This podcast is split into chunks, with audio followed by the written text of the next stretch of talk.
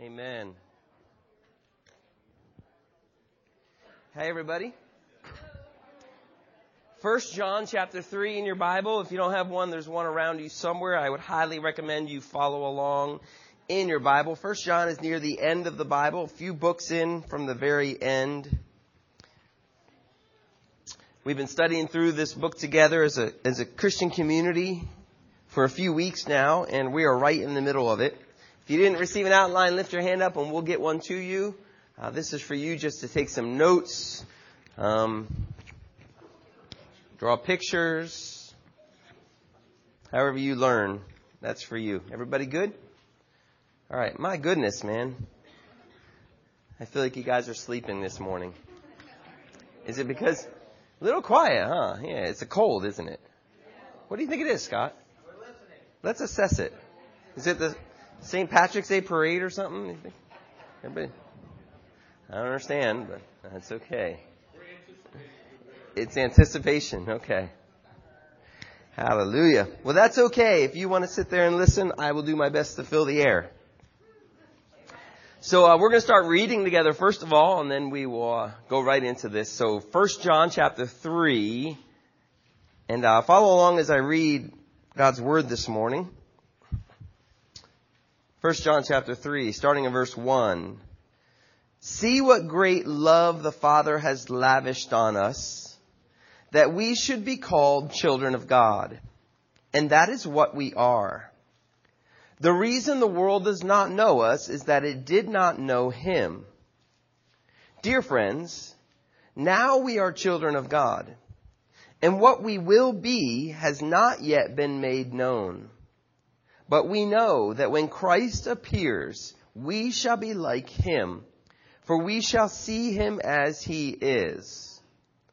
All who have this hope in him purify themselves just as he is pure. Everyone who sins breaks the law. In fact, sin is lawlessness. But you know that he appeared so that he might take away our sins and in him is no sin. No one who lives in him keeps on sinning. No one who continues to sin has either seen him or known him. Verse 7 Dear children, do not let anyone lead you astray. The one who does what is right is righteous, just as he is righteous. The one who does what is sinful is of the devil because the devil has been sinning from the beginning. The reason the Son of God appeared was to destroy the devil's work. No one who is born of God will continue to sin because God's seed remains in them. They cannot go on sinning because they have been born of God. This is how we know who the children of God are and who the children of the devil are. Anyone who does not do what is right is not God's child, nor is anyone who does not love their brother and sister. Wow. Let's pray. Wow, Lord. So uh, we are people who believe your word is true. Every letter and every punctuation, every line, Lord. We believe it's breathed by your Holy Spirit through these men who wrote it down as they heard you speak. And here we are 2,000 years later reading this, and sometimes it's a challenge, Lord. Your word is a challenge to us. But Lord, this morning, as your people, we want to understand. And so we invite your spirit to teach us, to, to lead us to truth this morning. And most of all, Lord, convict us where we need to be convicted and challenge us to be transformed into your image. We pray these things in Jesus' name. Everybody said, Amen. So uh, we've been going through First John, and this is, I got to tell you, this is probably the hardest week for me. Um, I don't like to stand up and uh, appear like I'm critiquing, but some of those verses from John, you can't get around them. I mean, if he had talked with me before he wrote those down, I would have been like, you need to soften that puppy up a little bit. That's some rough stuff there. Remember that John is writing to Christians. That's a very important part that people seem to misunderstand a lot. John is not writing to unsaved people. He's writing to Christians who have voluntarily claimed they are followers of Jesus. I kind of view it the same way. I'm talking this morning to Christians. If you've never given your life to Jesus, if you just heard religion or, or maybe you've never been in church, you're welcome here and we're glad you're here. But this today is really for those who have given their lives to Jesus. Because John is talking to those people. He's got churches that he's been planting with Christians in them and there's liars and deceivers coming in and they're distorting the truth. And John is very seriously trying to make sure he delineates between those two, the lies and the truth. John's talking about two different worldviews. A worldview is a way we view the world, basically. That's why it's called a worldview. It's the lens you view reality with. Let me explain to you two major worldviews. One worldview says that humanity is getting better and that humanity is, there's more peace, there's more love, there's more hope, there's more faith, and as long as humanity keeps learning, we're going to get better and better and better until eventually we will eradicate all war, all crime, all violence, and everything will be wonderful. One football team, the others won't, nobody will cheer for the other one. See how it goes, you know. And the worldview is that mankind just has to learn. We have to discover.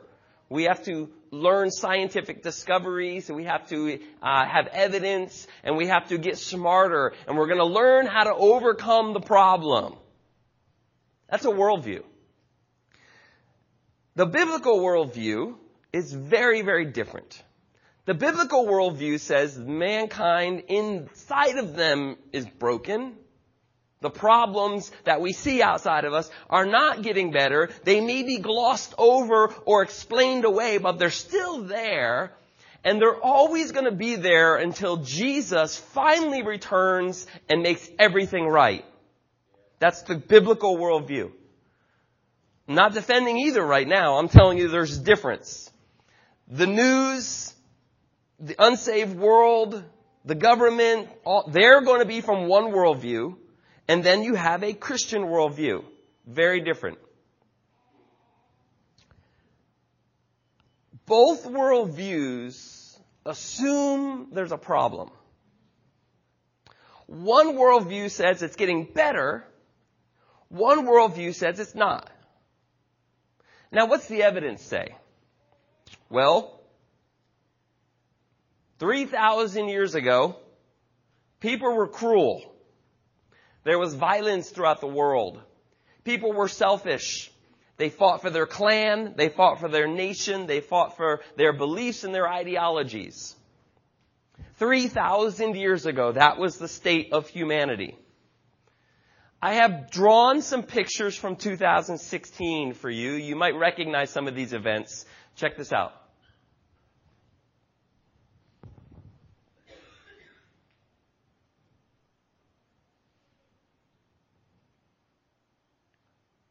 2016 was filled with war, violence, anger, grief, loss, protests, ideologies, abuse, massacres it's not hard for me to stand up in front of a group of people and say, I believe things are no better than they were 3,000 years ago when it came, comes to the world. I believe things are no different. I don't believe they're any worse or any better. Inside of the human DNA, inside of the human consciousness, is still a pr- propensity to violence and selfishness and greed and whatever I have to do to make my voice heard, even if it means hurting someone else, I'll do. I would say that's called the human condition. I would say that even with all of the advancements in knowledge and science and economics and everything that we have made, the human condition is still the same. I would say that supports a biblical worldview despite the amount of money and time that is spent trying to fix this problem, psychiatric help, self-help books, the prison, the correctional system, political promises. The problem still seems to be the same. And one of the reasons I stand in front of people and declare what I declare is because the one thing nobody's willing to look at is they're not willing to view the human problem the way the Bible describes it. Everybody is willing to view it any other way except for that one way. But John is very, very clear. That's why when we read these words, sometimes they're so stark to us, because John is clear that until Jesus comes back, the human problem will continue to plague us. The propensity for the heart to be evil will continue to be there inside of us. We all need heart surgery is the, what we need. We all need transformation from within. That's the Christian belief system. Now, as we've been reading through John, he's been revealing antonyms for us, opposites, light and dark, life and death. Well, he reveals another one now, and it's Christian versus non-Christian. And it's kind of been sprinkled through the whole pamphlet we've been reading from him. But remember, he's got a point to this. He's writing to people who are getting confused. And he's saying, listen, this is what the Christian looks like, and this is what the non-Christian looks like. And they're not the same.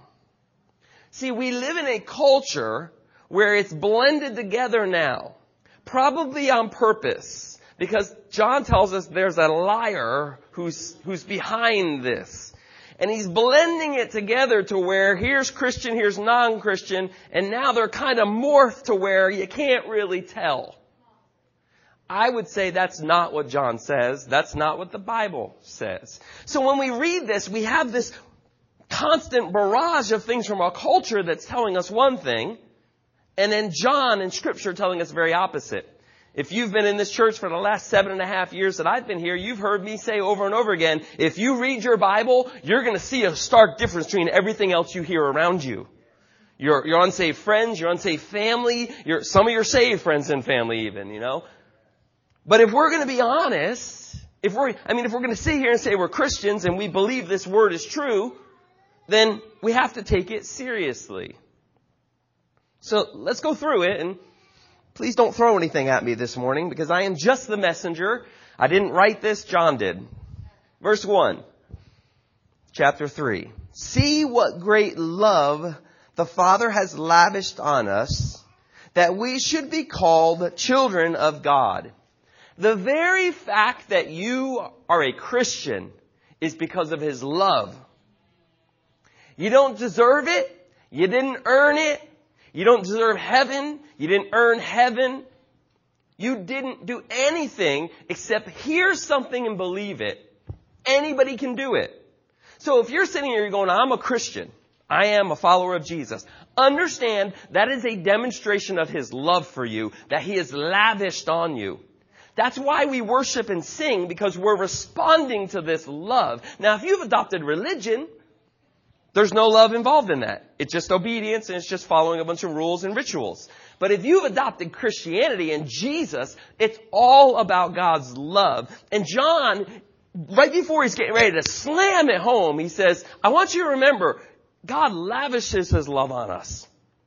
We're called children of God because he loves us so much. That motivates me. Why do I not do certain things? It's, I'm motivated by love. It's not fear. I'm not afraid I'm going to hell. It's I'm motivated by love for a God who sent his son to die on a cross for me. That's why I don't do those things. That's why when I hear of Christians living that fake Christian life, it boils inside of me because he deserves better than that. Jesus deserves better than that. Stop making him look bad because he's awesome and he's changing my life. So it's a personal thing and that's what John's writing from. John's angry at these people who are coming into these churches and spreading lies about Jesus. He says, that's, I was there with Jesus. You're lying to these people.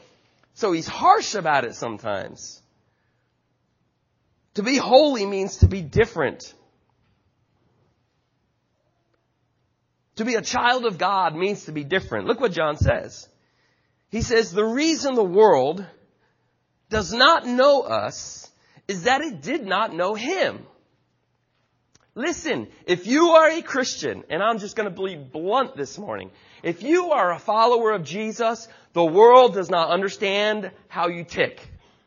The world does not get your thought process. They don't get your worldview. They have a different lens they're looking through.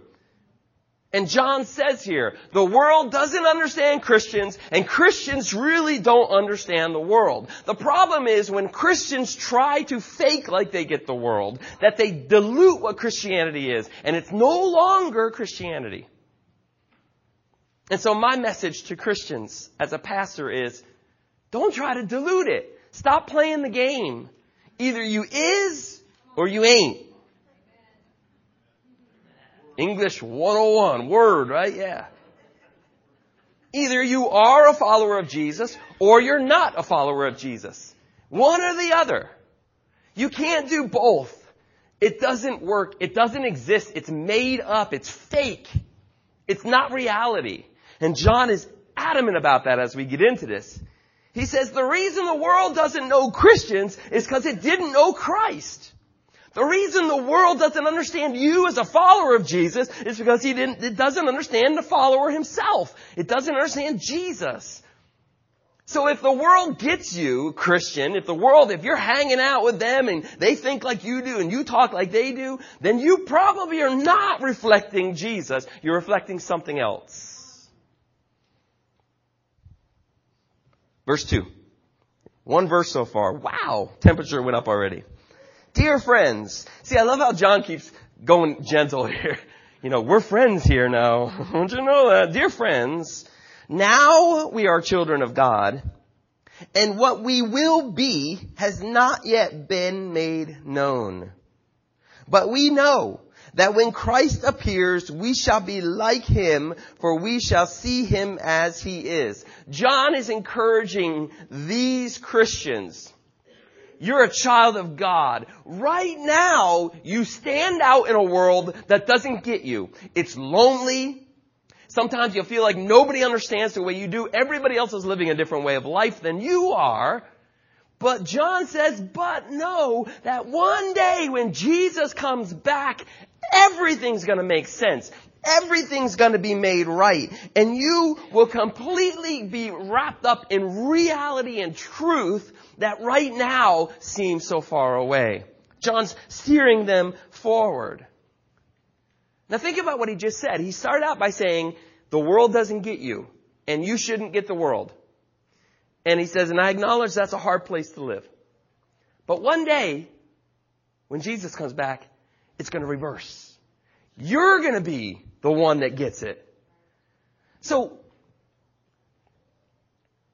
sometimes when I've talked to Christians and they say, I just want to be normal.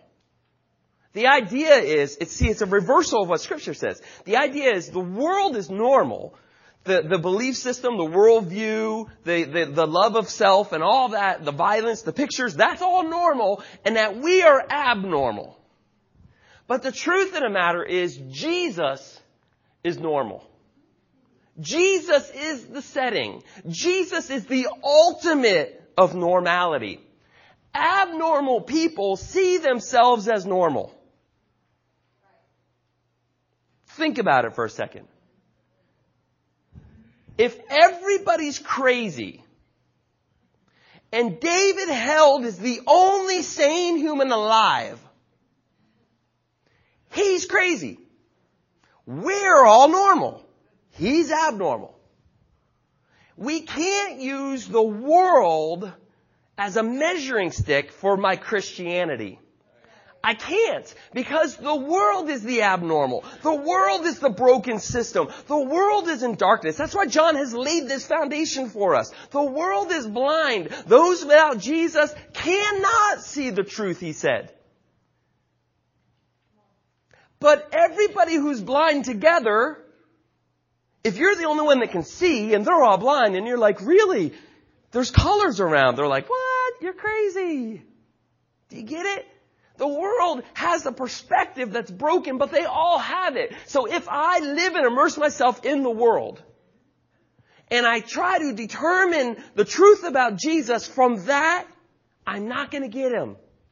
Jesus is the standard. His word is my standard. I don't use the world to dictate my love for God. I don't use the world to dictate how I, we run church. I don't use the world to dictate who Jesus is, who God is.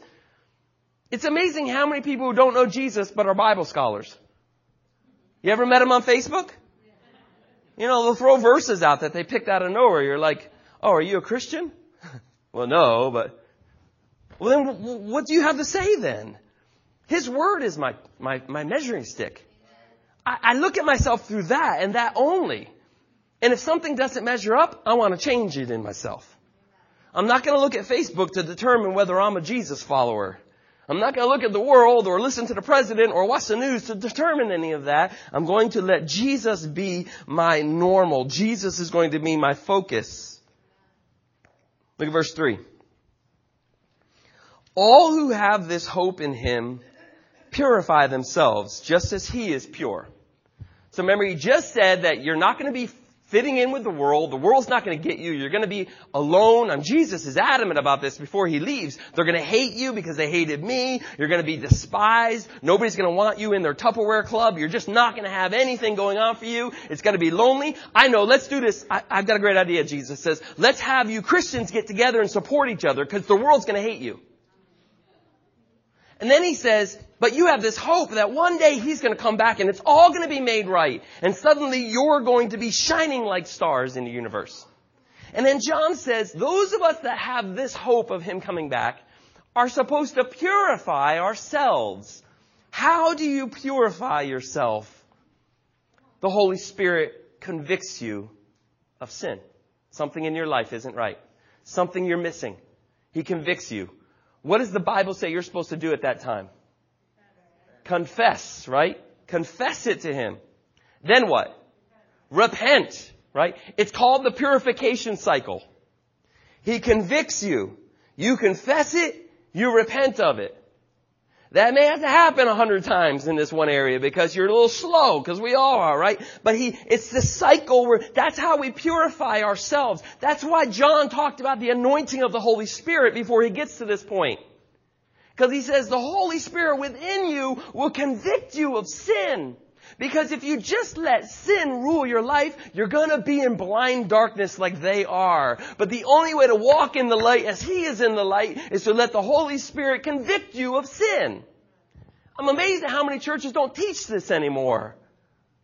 You don't need, we don't need to just get together and sing happy songs and tell ourselves that God blesses us and loves us, even though He does. Sometimes somebody has to stand up and say, when the Holy Spirit says don't do it, stop. That's a great sermon right there. Everybody go home early, right? When the Holy Spirit convicts you of it, stop doing it. Repent. Turn the other way. That's how you purify yourself. The Holy Spirit, the anointing of the Holy Spirit, empowers us to live a pure life. You need the Holy Spirit inside of you. How do I get the Holy Spirit inside of you? We talked about it the last couple weeks. I ask Jesus into my heart as Lord and Savior. I make the decision that that way that I've been living isn't working. I keep spinning around and around and around the same problems and I never go away. So I give my life to Jesus. I surrender my way and say, I, I want you. I want you to drive now. I want you to be the lead. I bend the knee to Him. And the Holy Spirit fills me and convicts me of things that are going to hurt me and kill me. And when I'm convicted, I confess it to Him because He's not blind. He knows exactly what's going on. God, You've just let me know that that happened. I, I repent. Please forgive me for that. John says in chapter 1 of his very letter we're reading right now, if you confess, he is faithful and just to forgive you and cleanse you, purify you. Notice John saying we have to purify ourselves. There's no such thing as bleacher Christianity. You either are in the game or you ain't. There's no such thing as sitting in church. I'm pure now because I went to church. No, you're probably not. You may know about it, but you have to do something yourself. You have to confess and repent yourself. Verse 4. Everyone who sins breaks the law. In fact, sin is lawlessness. So what is sin? Sin is the breaking of God's laws. As Christians, we acknowledge that God created the world. And that when God created the world, He created it to work a certain way. And when you or I choose a different way than the way He made it, that's called sin. The world's view is, there's no such thing as sin. You do your thing, I'll do my thing, and we'll just pretend we're getting along. That's the world's perspective. But the Bible, Christians, is very, very different.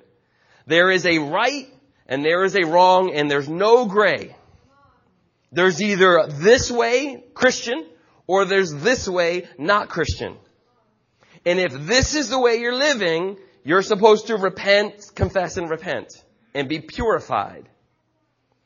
And John says that sin is breaking the law. Everyone who sins breaks God's laws, breaks how life is supposed to be.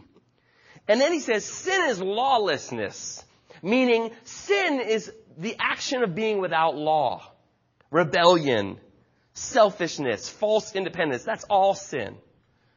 Think about it this way. There we go. The heart of lawlessness is one that flippantly casts off God's instruction for its own desires. That's a lawless heart. You can't tell me what to do, God. I'll do what I want to do. Now this can be in a very subtle form. And this can be cloaked in Christianity even. There's churches filled with people who are lawless in their belief system and their actions. But John says that is not how Christians live. Now, there's a difference between a sin and a miss. Let me explain what I mean. Some people take these words from John to say, if you ever sin, you need to get saved again. You need to come back to Jesus again. And if you don't repent of that sin, you're going to hell. Which is really crazy if you think about it, because what if on your deathbed you have a thought and then you die? And you've been living a stellar Christian life for 50 years. And all of a sudden, because of that one thought, God's like, no, I'm sorry. I mean, all these are taken care of, but that one, nope, you didn't take care of that one. You're going to hell. That is not what this is talking about. John is talking about a heart condition, a habitual lifestyle of sin. He's not talking about somebody who made a mistake. He's talking about somebody who cast off flippantly God's instruction. John is going to go on to say, you can't be a Christian and have this. Now, that's where it gets confusing because people are like, well, you're saying Christians never sin? Listen, we're human. Right? We all make mistakes. But if your heart is flippantly casting off God's instruction and latching onto the world's worldview, there's probably something wrong in your heart surgery. Let's keep going. Verse 5. He says, Everyone who breaks the law is sinless, but you know, is lawless, but you know that he appeared, Jesus, so that he might take away our sins, and in him is no sin. So that's what it means. It means that Jesus, who was without sin, came to earth, went to the cross, removed our sin from us. Well, what do I do when I make mistakes? I go back to the cross. I once again appeal to the blood of Jesus to purify me. That's the Christian life, the purification cycle. And then look at verse 6. No one who lives in him keeps on sinning. No one who continues to sin has either seen him or known him. And that can be difficult to hear because you're like, you know what, I've made mistakes. But remember, it's habitual. Keeps on sinning. If you have this Sunday morning life and then a Friday night life, and even though you know it's wrong, you just keep doing it, you probably fit in this category. Now, if you are somebody who you make mistakes, you get angry sometimes, somebody cuts you off and you have to, you, you hit that gas pedal a little bit, then catch yourself or something, then that's not what he's talking about here. You need to just go back to the Lord and have Him train you and help you learn to be self-control. He's talking about somebody who has a lifestyle of sin. Nobody's perfect. You're not perfect. Amy, you're not perfect. I said it, yeah. Did you hear that, Tom? I said it. Nobody's perfect. That's why we needed the perfect sacrifice in the first place. Jesus is the only perfect, and He went to the cross. So you're not perfect. We're not talking about perfection. Paul said, I'm striving for perfection. Alright? A Christian, a real Christian, should be working to not sin. I should be learning. That's why we have a saying at this church. Are you more like Jesus this year than you were last year? Because you should be getting better and better at it. Not settling into the pattern and rut you've been in for 20 years. You should be becoming more loving.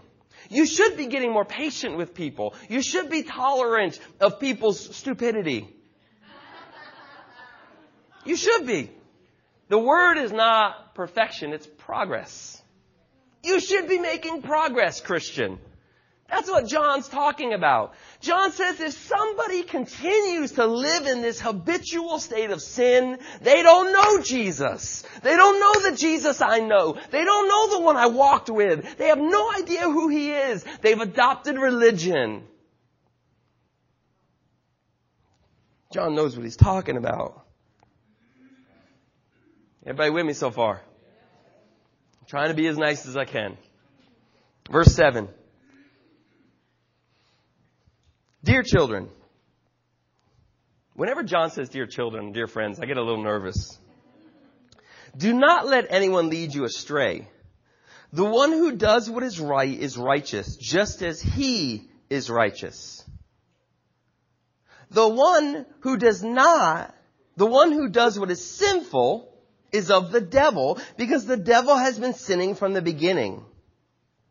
The reason the Son of Man came and appeared was to destroy the devil's work.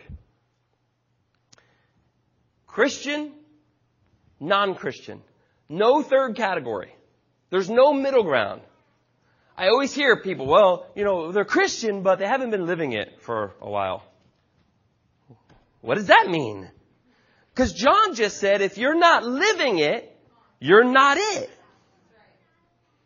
How do I know if I'm living it? What is my guideline? His Word. Not the world. The world's changing all the time. Alright? What's cool today is not going to be cool tomorrow. It's going to change. Live a little. You'll find out. But the Word is the same. Let me ask you a question. Is pornography sin? How do you know? Okay, somebody quoting some good scripture. The word pornography is not in scripture. So how do we know it's sin? It's not of God, and we know it's not of God because the word describes a very different lifestyle. Okay? Now, somebody who makes a mistake and looks at pornography as a Christian doesn't mean they're condemned to hell. It means they need to repent. But if they have a lifestyle of pornography on the side, then they probably have to relook at their heart. Is it judgmental for me to say that? Are you sure? Because the world's message is, hey, the body's beautiful and if they want to live that way, who am I to say they're wrong? I'm not saying they're wrong.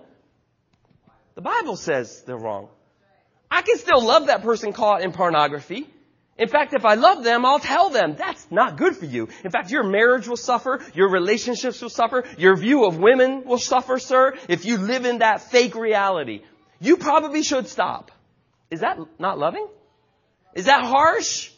See, the world's worldview says, don't you correct me. Don't you tell me anything that's different. Don't you say I'm wrong. Who do you think you are?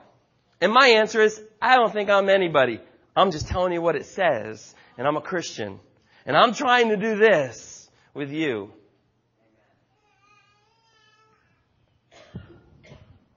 Is homosexuality wrong?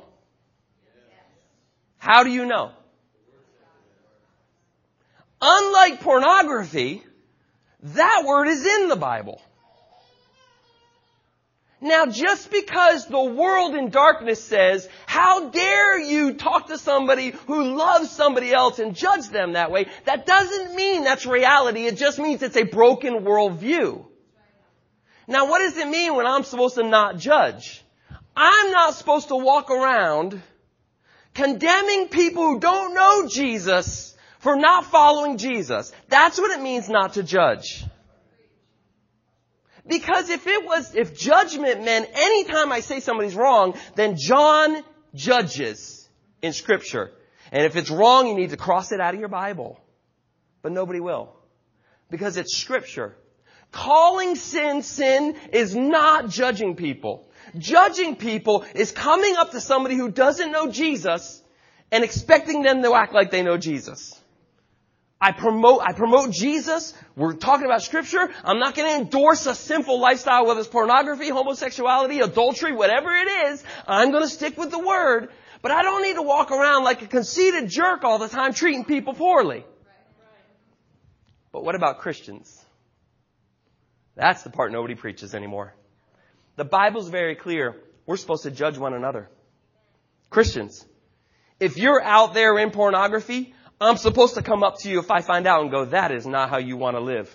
And you may get angry at me and may leave the church, but I'm doing my job and I can do it with love and it's not being wrong, it's being scriptural.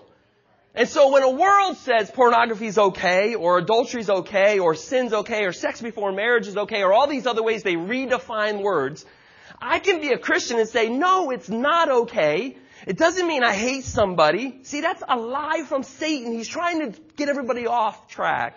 He's trying to distort truth. I need the Holy Spirit to teach me truth. I can love a friend that's trapped in pornography, but I don't have to agree with them. And if they ask me, I'll be honest and tell them, no, I don't think that's a good way to live. I don't think that's God's best for you. And they can justify it all they want. It doesn't change it. That's not judging them. I'm loving them. Judging them is when I treat them poorly because they are not a Christian and not living Jesus' way. But if you're a Christian and you're living in pornography, it's a whole different ballgame. You're, you're a Christian. You said you're a follower of Jesus. You're making Jesus look bad now. Now we have a problem. I'm coming to take your computer away from you. See, because if we take the world's view of judgmentalism, and I hear it all the time, Matthew 7, judge, do not judge. And then they forget every other verse in that whole chapter that talks about the whole concept. They take it out of context. Ryan, how dare you tell me I'm wrong? Don't judge, don't judge, don't judge. That's the world's view. Don't let the world dictate to you what Jesus is talking about. Let His Word dictate to you. You know what the Word says? When a brother stumbles, restore him gently. How do you do that if you don't tell him? Right? If you stumble and I'm like, hey, well, you know, hey, we're all, we're all, we all make mistakes and you know, what, I'm saying is stumbling, you know, all this stuff we do and we talk ourselves into a circle. No, I know you stumbled because this is the way the word says Christians live and you're not doing that right now and I want you to do it so I'm going to help you. And when you come back and you repent like the Bible says, I'm restoring you gently back into relationship. See, when we start taking the Bible seriously, it gets sticky.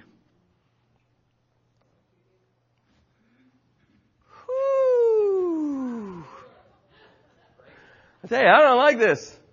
I'd rather just tell you God loves you. Let's talk about football.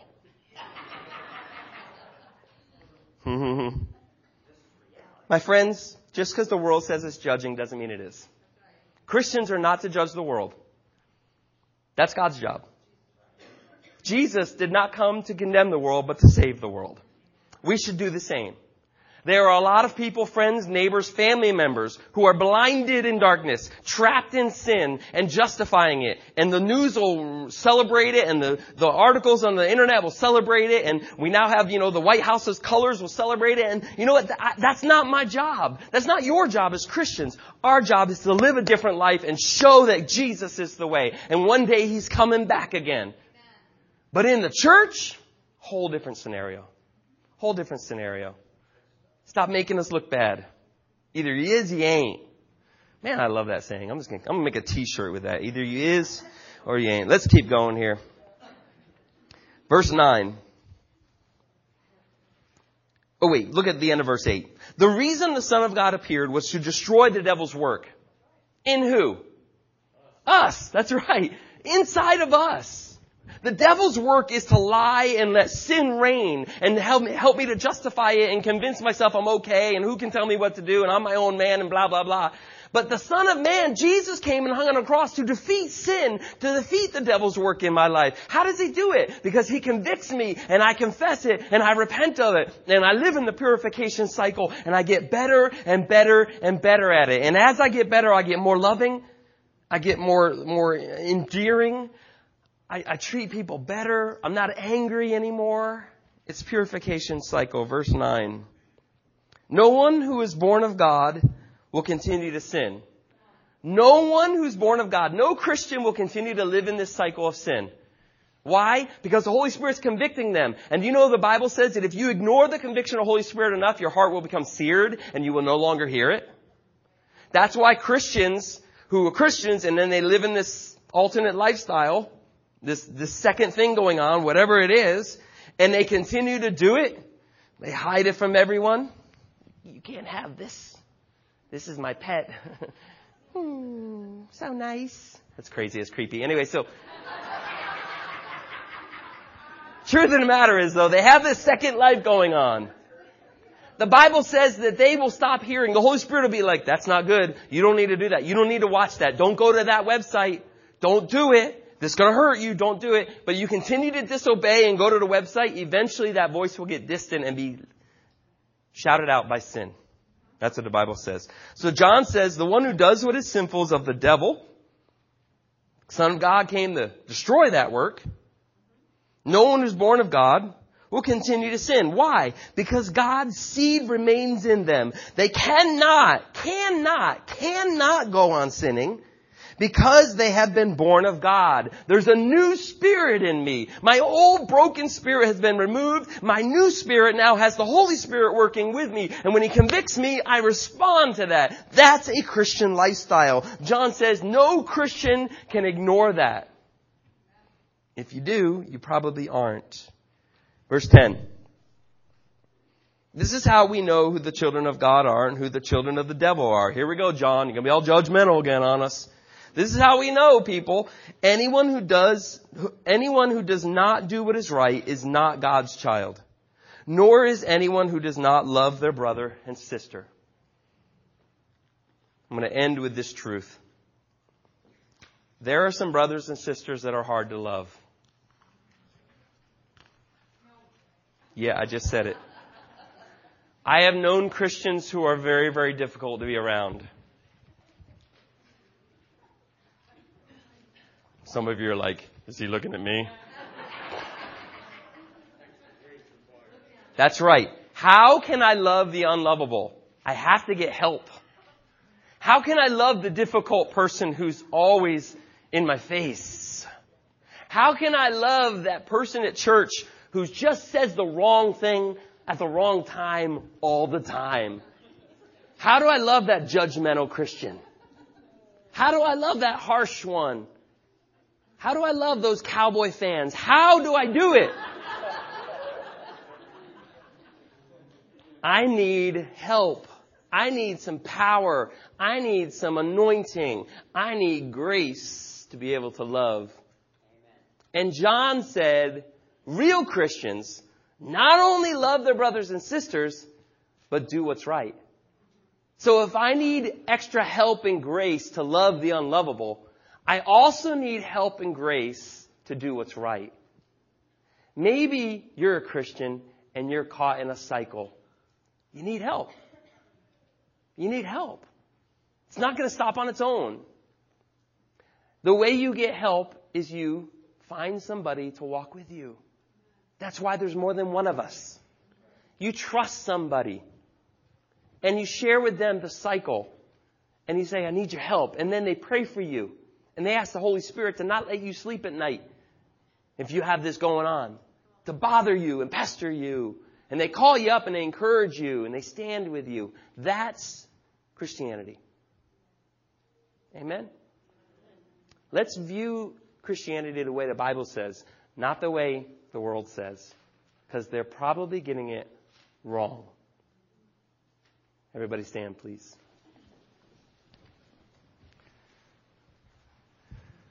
Uh, thank you, Lord. Thank you, Lord.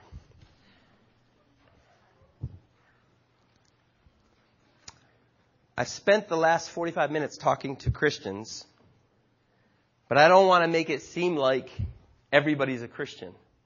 Because the Bible's very clear. How do you become a Christian? You have to ask Jesus. You have to ask Him. It doesn't happen automatically. We've said it many times. Just because you're an American doesn't mean you're a Christian. Just because you happen to go to church one day doesn't make you a Christian. There's that saying, going to church doesn't make you a Christian any more than going to McDonald's makes you a hamburger, right? It's, aha, you know, it's one of those things. It's the truth though. Christianity is a decision. I choose to believe what the Bible says. I may not even know everything the Bible says. Probably don't. But I know the Bible says one thing.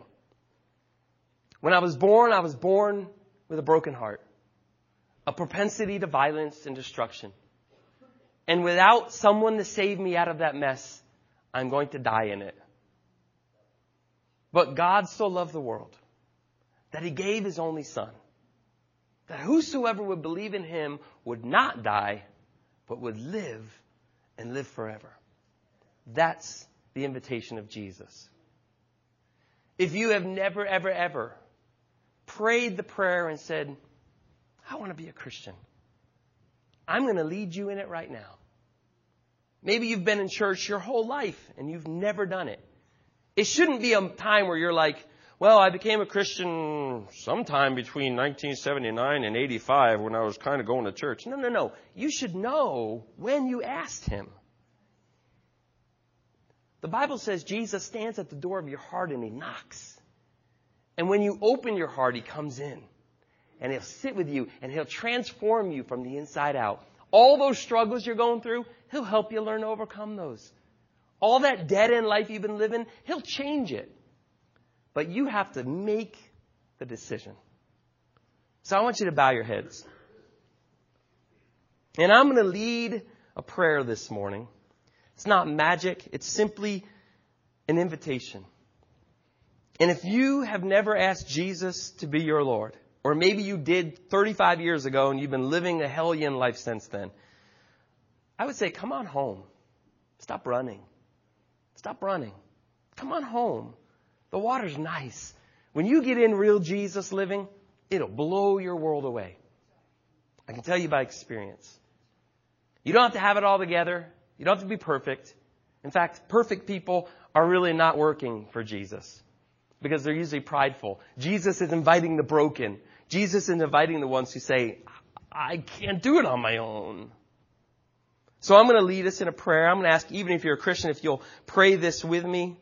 And if you have never asked Jesus into your heart, we would love to introduce you to Jesus. And we would love to have you be a part of a church that's taking the Bible seriously. He wants to change your life. So Christians and those that are not Christians but want to be, would you pray this with me? Say, Dear Jesus, I admit that I'm a sinner. I have made so many mistakes. Even as I try hard, I make mistakes.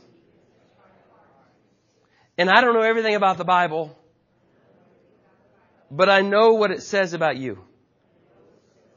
It says that you love the world and you sent your son to die on the cross for my sin. And I believe that. And I receive your invitation. I receive salvation. I want to become a Christian today. So I ask you to come into my life. Fill me with your Holy Spirit. And help me live a different life. Today I give you my life and I become a Christian. In Jesus' name, amen. Amen. Now, if you prayed that for the first time, would you honor us by letting us know? Did anybody here pray that for the very first time this morning? Anybody at all? Okay, one, two. Anybody else? Come on, don't be shy. This is good news for us. Anybody else? All right. Thank you so much. We want to love you and bless you. If you prayed it and you've become a Christian, we would just love to get to know you. We could give you a Bible. We want you to begin this journey with us. Because that's, we all were here one day. We all started somewhere. All right? So, hey, it's great to have you guys here, and we are very, very blessed to be a part of your life. Amen. Father, I thank you for my brothers and my sisters. I thank you for those that have prayed and asked you to be uh, in their lives for the first time. Lord, I ask that you would surround them, bless them, protect them, help them grow and learn, keep the enemy from lying to them any further, Lord. And Father, I pray for my brothers and my sisters, those of us that have given our lives to you, and maybe we're struggling with sin or we're struggling with this or with that. Lord, I ask that you would help us to focus on your word, let your word be our guide, and help us, Lord, to live the Jesus life. Be with my friends this week, Lord. Bring us together for home groups and together again next Sunday in Jesus' name. Amen. God bless you guys. Give somebody a hug.